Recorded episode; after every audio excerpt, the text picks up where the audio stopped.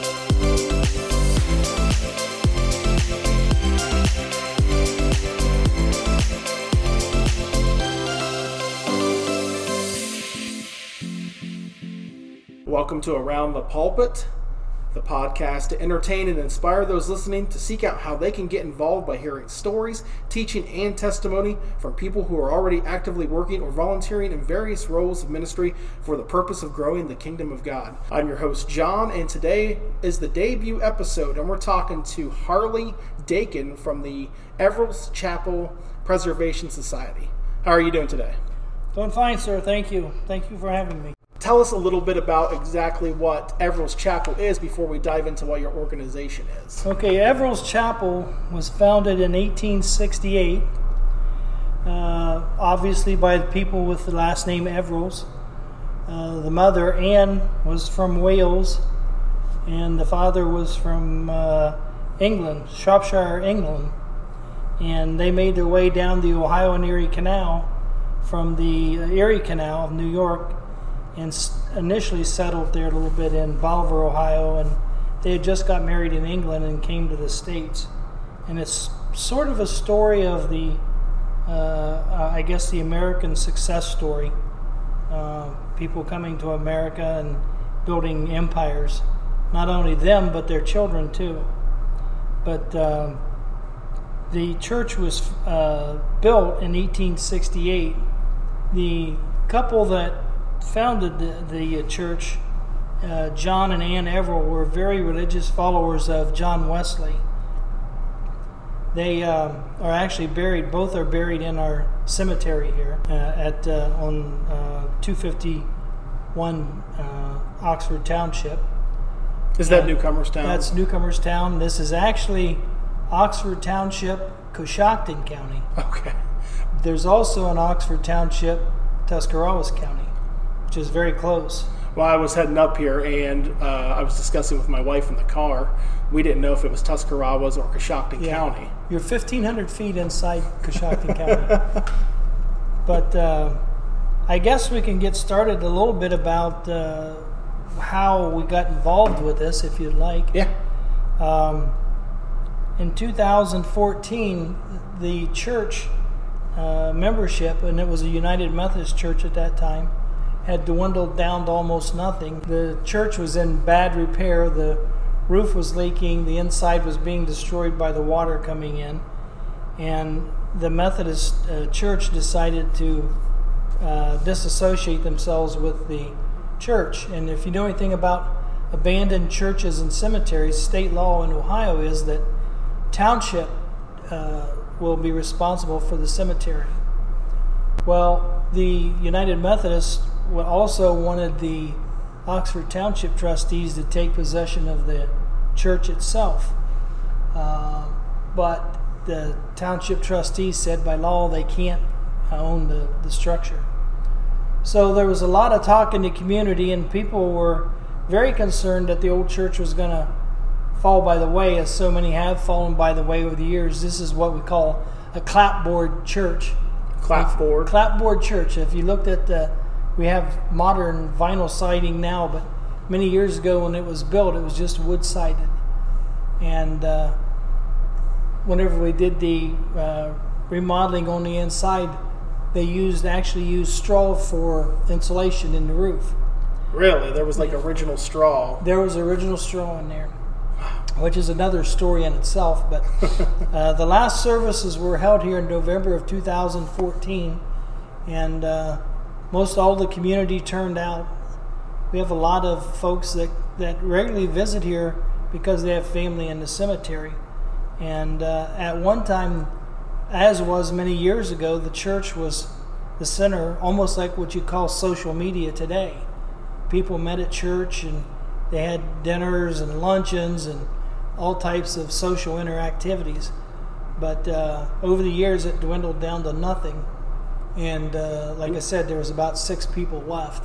And you said the last service was in 2014. 2014. Were you a member of this church at no, the time? I was not a member of this church. Okay. My connection to the church or connection to the community was my wife, uh, her parents own the, the farm next to the church. And whenever my wife and I got married, my father in law gave us a few acres to put a house on. Okay. So that's how I got into the community, probably about 1976.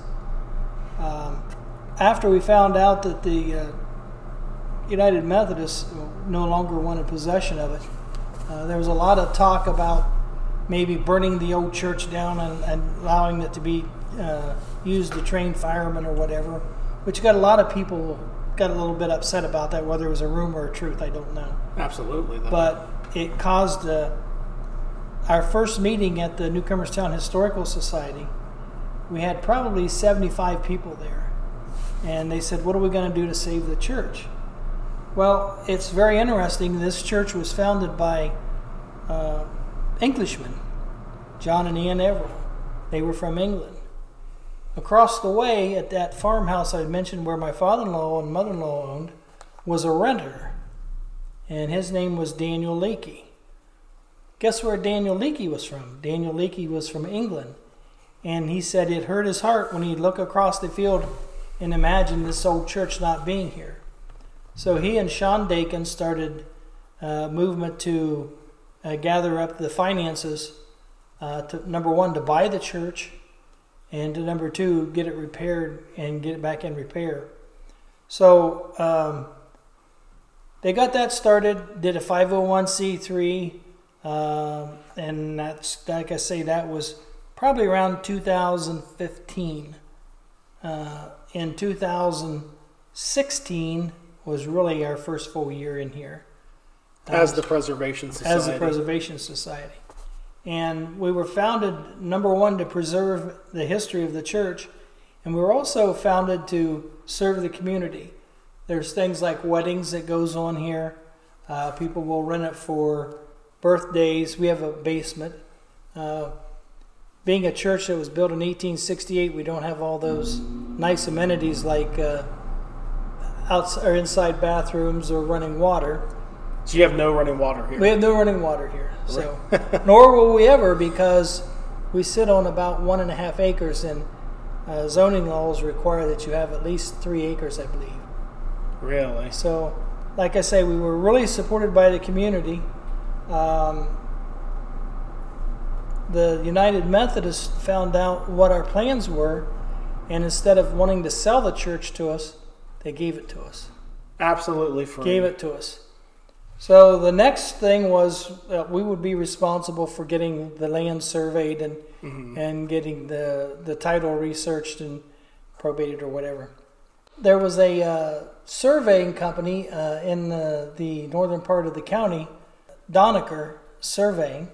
They came down and we explained what we were doing. We were trying to save the old church and we needed the the cemetery cut off from the church as far as the deeded property because the township was indeed going to take care of the cemetery. And uh, we got a lot of support from our township trustees. They wanted to make sure it went. And Mr. Donaker, I think he quoted us $4,000 for everything, for the surveying and everything. So He's, he was an older gentleman. So the cemetery was covered. Yeah, the cemetery by the trustees, by the but the church was not. No, it wasn't surveyed off. Okay, I was because I was I saw I, when I was trying to look into it via Facebook, I saw where uh, the early pictures where Sean had posted about starting the Preservation Society, and there was talks of the cemetery, what's going to happen to its fate, you know, what what will happen. They said the trustees had it covered. Well, from the way I understand uh, the township, and this is a state law, uh, that if an abandoned cemetery uh, occurs, then it's a responsibility of the township trustees for maintenance on that. Okay, so that by law they By have law, to do they had to take it. Okay, Now, there was another stipulation in here that caused us some concern. One of our seniors that had attended church here for over almost 70 years left an endowment of around $30,000. And that was for the care of the cemetery, not the church. Uh, we did not want to be associated with that uh, endowment. So, and then there was some concern from the township trustees that they couldn't take it, which that was not good. Long story short, after some discussions with attorneys and such, the township was able to take care of it, and they uh, they do an excellent job. That that money that uh, that from the endowment, they mow the lawn in the summertime uh, once a week. Uh, they've laid gravel out for parking. Uh, it's an active cemetery. Last year, I think we buried probably five people in this little cemetery. Oh, you're still. Oh yeah, oh, there's st- still not there. us, but the township. Township is, yeah. And uh, as a matter of fact, I have my plot down here. Okay. I have my tombstone already picked out and ready picked to go. out, set down there, and ready to go. But uh, I guess the the uh, like I said, the support from the community was great. The township trustees. When I started to talk about Mr. Donaker, uh, whenever Dan Leakey and Sean, uh, they had to go before a zoning commission, which uh, Mr. Donaker, that owned the, the surveying company, uh, he told him you need to go before the zoning commission because it's only like an, it turned out to be like an acre or acre and a half, and you can't register that in Coshocton County without a variance. So here's these two young guys. They go to this variance board, and uh, they're mostly all elderly guys. They're 70, 80, 85, 90 years old. And Mr. Donaker stood up and said, and here he was on was part of this board. He said, These boys are going to save the old Everal's church. He says, I think we should give them a variance for one and a half acres so it can uh, be titled and registered at the courthouse. And they all voted. And just as my son was walking out, Mr. Donaker whispered in his uh, ear, he said, Forget about the $4,000. So we got the church free, we got the surveying free. All because a couple young guys who were stepping up and is- wanting to preserve something of history and basically taking a very large leap of faith Mm-hmm. wanting to do this. Yeah. Got things handed to them. That's that's God's power. right it there. is. Uh, further, and I'm going to send you this book that I wrote uh, on in, in PDF format, so you can open up and read it. The founders of this church, uh, especially uh, Anne Everal, was very devout. She was a prayer warrior, and we found uh, later on a uh, biography of her son J.W. Everal. J.W. Everal was the oldest living son, and uh, whenever his uh, mother died, uh, his father, uh, they had around six to seven hundred acres, and you can imagine this sitting right on the Ohio Erie Canal. And the value of the Ohio property around the Ohio and Erie Canal at that time, if you could think the farmers were getting around 30 cents a bushel for wheat. After the canal came through, they were getting four times that. So the property value shot through. And, and what what, ti- what was the timeline? Did you say And this was around 1830. Okay. Uh, so um, what it did is when Mr. Everal and his wife Ann came here from England, um there was tragedy in Bolivar, Ohio when they first settled there. Their first son died as an infant, and they made their. He had Mr. Everal had a good friend, uh, by they called him Mr. Klein. I'm not sure what his first name was, but uh, he had come down the Ohio Canary, uh, Ohio and Erie Canal. I'm assuming, uh, knowing that the value of the property was going to go up, and he he had uh, started out with like 29 acres. And then his friend John Everal came down the following uh, year and they started buying up property. And uh, ended up, and Mr. Klein sold all his property to John Everal. John ended up with about six or seven hundred acres. The youngest son, J.W., uh, he took his inheritance from the land and went to Westerville, Ohio. And if you've ever been to Westerville, Ohio, there's a homestead down there called the Everals Homestead. Okay. Uh, the Everals Homestead is a reconstructed. Uh, he was actually the one of the first industrialists in uh, Westerville, and he came out of this little community here. He started a brick and a tile company down there with the money he had made selling off of the Ohio and Erie Canal property that he had here. This community was also known as Coalport, and the reason it was known as Coalport was the uh, farmers would mine coal out of the side of the hill, take it down to the canal, put it on the boats, and send it down the canal or up the canal to sell the coal. So it was also called Coalport. There was a little town called Evansburg, which we believe was Ann Everal's father's property, and it was a little community that's no longer in existence. It's set along the Tuscarawas River, or back in those days it was called the Muskingum River, and it had a mill and a tannery, and uh, it was very early here. He was here, Mr. Evans was here in the early 1800s, and he fought with General Harrison in the War of 1812 against the British and the Indians in the area. But uh, there's so much history right here in this little tiny church. Uh, one thing I did want to say, I mentioned about Ann Everal being a prayer warrior. Her dream was to have a church, a real, actual church. When they first started out, the church sat in the corner down here, and it was not a church, it was a school, and it doubled as a church.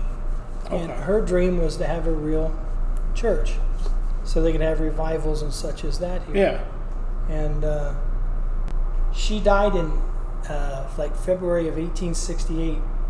This church was finished in the latter part of 1868. So she never got to see her dream come true as far as having a real church. But uh, if you sit here and think about it, you can feel the uh, spirit, I would say spirit of, of Anne. Uh, of her presence in her this presence, church, yeah. She was a very oh, yeah. powerful, uh, well, I don't know what you know about Pentecostals or not, but they were almost like Pentecostals. They, okay. Uh, one of the newspaper articles from the uh, Coshocton newspaper, they were re- recalling a revival that was held here, and many of the uh, attendees were struck down.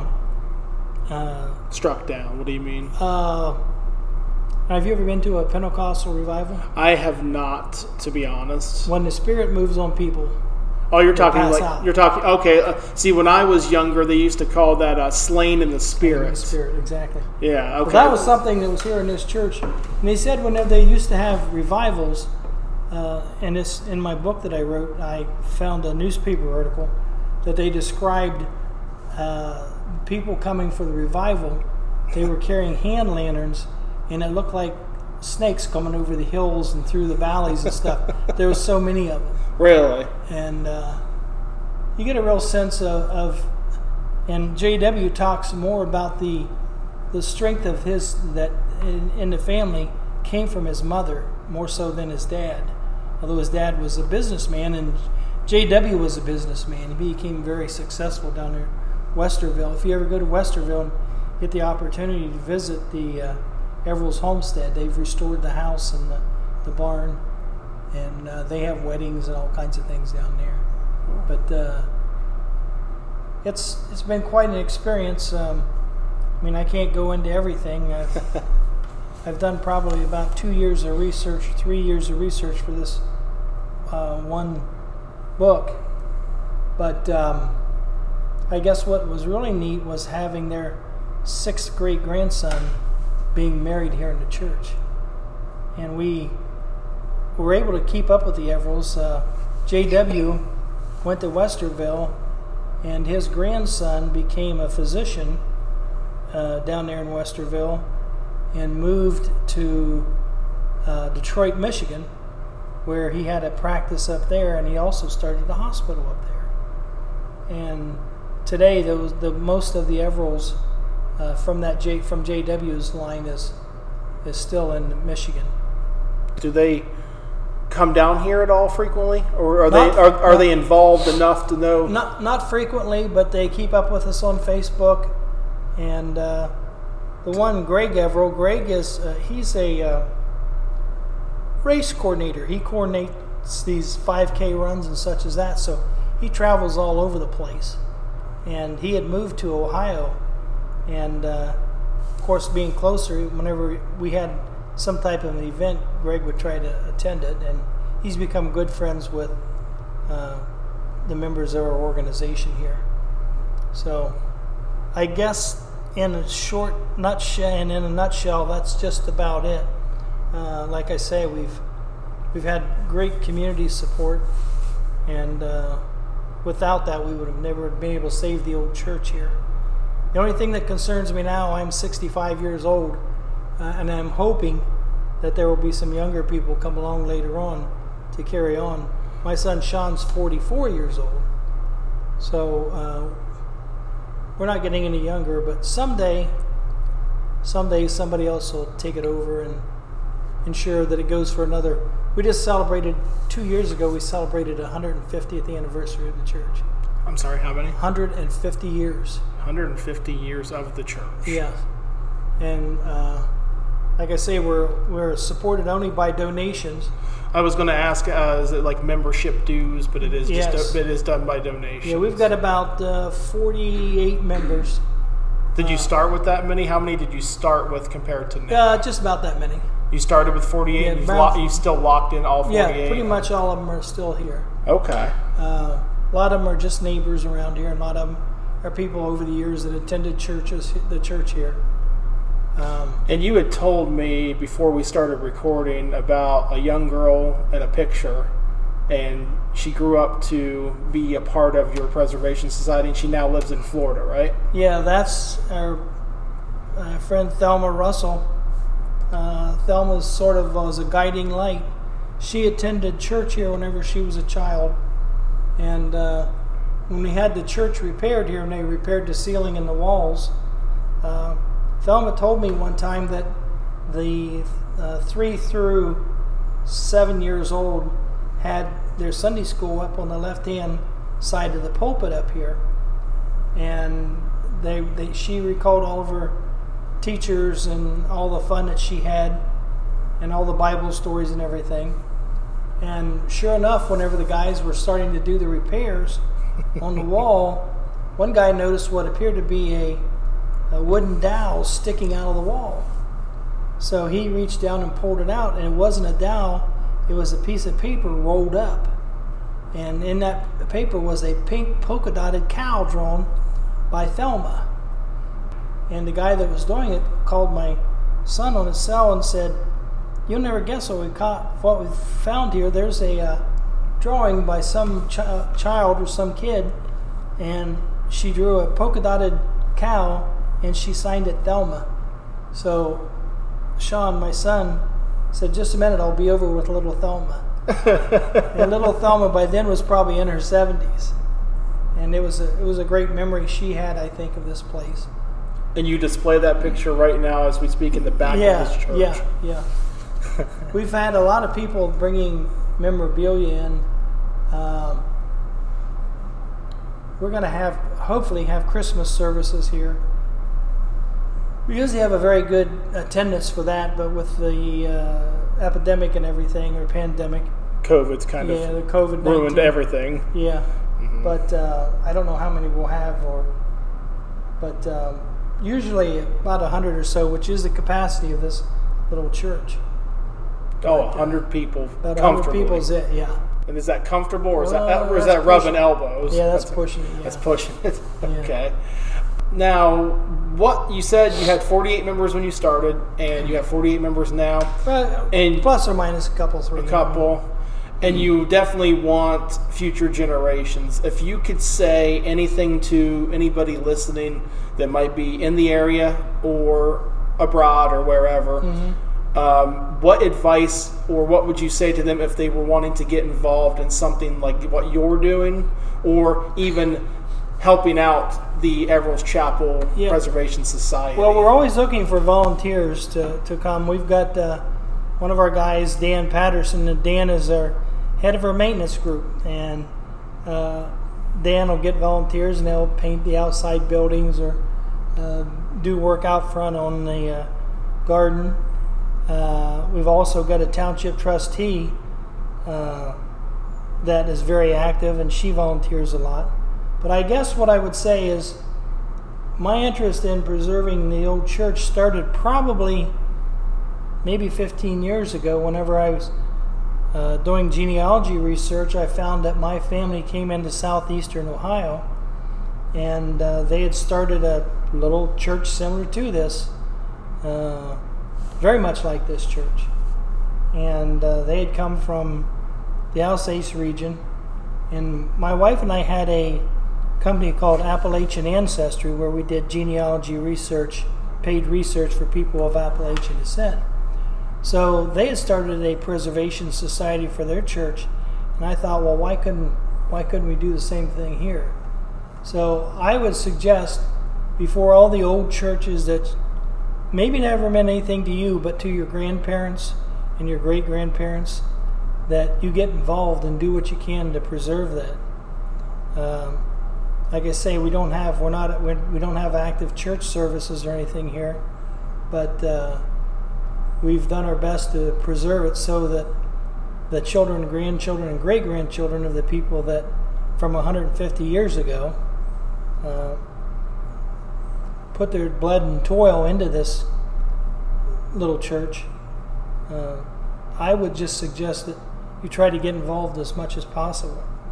You know, a lot of these rural churches, especially the uh, well, the ones that United Brethren and the Methodists, when they combined, uh, you know, there was. Let's face it, religion is dying in the U.S. Very few children or grandchildren of the original founders of of uh, this church even knew anything about it. So there was a time when my aunt, uh, which she was the one that first got me interested in genealogy and history, uh, when she was baptized at a United Brethren church in West Virginia at age 17, uh, she said it was uh, the church was the center of everything. Uh, so maybe someday we'll get back to that. Maybe if we can get rid of cell phones and video games and things like that. Mhm. But that that's that's my that's my thoughts. on Take that. take us back to the old churches, which is where we're sitting at right now. Yeah, yeah, yeah. And if you uh, if you understand the history of of the church, then it, it'll make a lot more sense to you. Uh, like I say, we have Anne and John are buried in our cemetery out here, and one that I forgot to mention was Joseph. Joseph was the uh, youngest of their children, uh, and in 1861 he was drafted and went to Cleveland to train for the uh, Civil War. Oh and wow. he ended up uh, contracting typhoid fever. And he finished his basic training there, but never actually got to go into battle. So he was sent home uh, back to Coshocton County here, back to Oxford Township. Uh, and he was in a, such a physical state that he couldn't work on the farm. So he was sent down to uh, Westerville to Otterbein College. And I've since found his transcripts. From the best I can tell, I think he was studying theology. Uh, like I say, they were devout followers of Wesley. Um, so uh, he's buried out here. He died, he got about one year in down there to, uh, at Otterbein College. And then his mom had to go down and uh, get him and bring him back for burial down here in the cemetery. The actual first burial in the cemetery was the uh, oldest daughter of John and Ann Everal.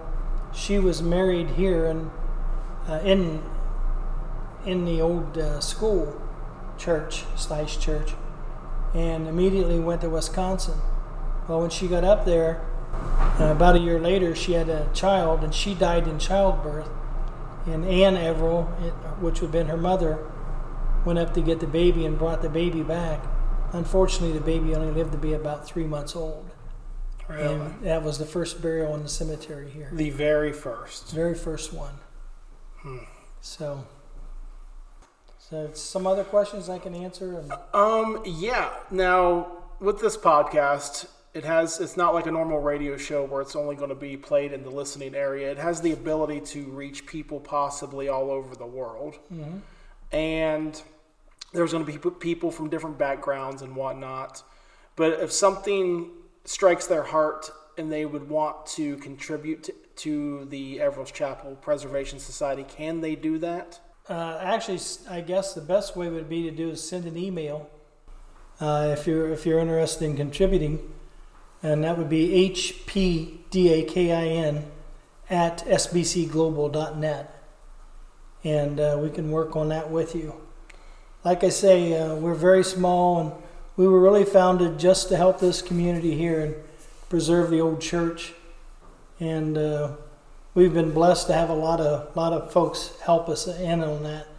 So Now, if somebody wanted to contact you through that email to possibly set up a visit, like a tourist type of thing, can they do that as well too? yes, uh, just give a give us a couple of weeks uh, adv- advance notice. Okay. Uh, we have not only this church, but uh, we are originally started out as a like a subset of the Newcomerstown Historical Society. So if you come to visit our church here, we would also like to take you through our museum here in Newcomerstown, which is uh, the home of Cy Young and Woody Hayes, both sports figures. And uh, coming soon, we will have uh, the history of the Lene Lenape tribe uh, in pictorial at the museum. So it's a lot of things to see historically around the area.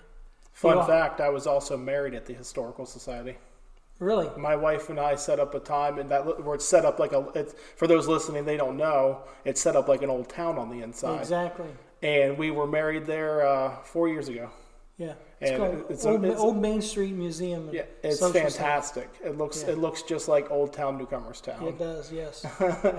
but uh, like I say, the Newcomerstown Historical Society, as they have done with several different historical places, uh, they've helped out get started, and uh, that's what pretty much what has happened here. Like I say, if you anybody wants to take a tour or whatever, just email that address, and um, we'll do our best to accommodate you. And uh, you mentioned the book you wrote, and you're going to send me a PDF of that. I'm going Yes. to give you my email, personal email. Right. If somebody else would want a copy, would you provide that too? Sure. Okay.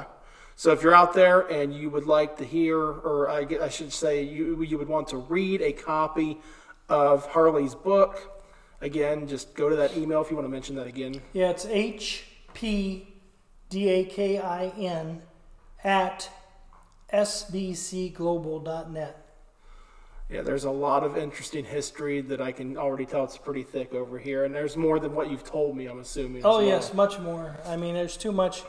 We'd have to have two days here to talk about it. but it's, it's uh, you know, my interest, like I say, is history and genealogy, and just finding the history of this church has made it seem more real to me.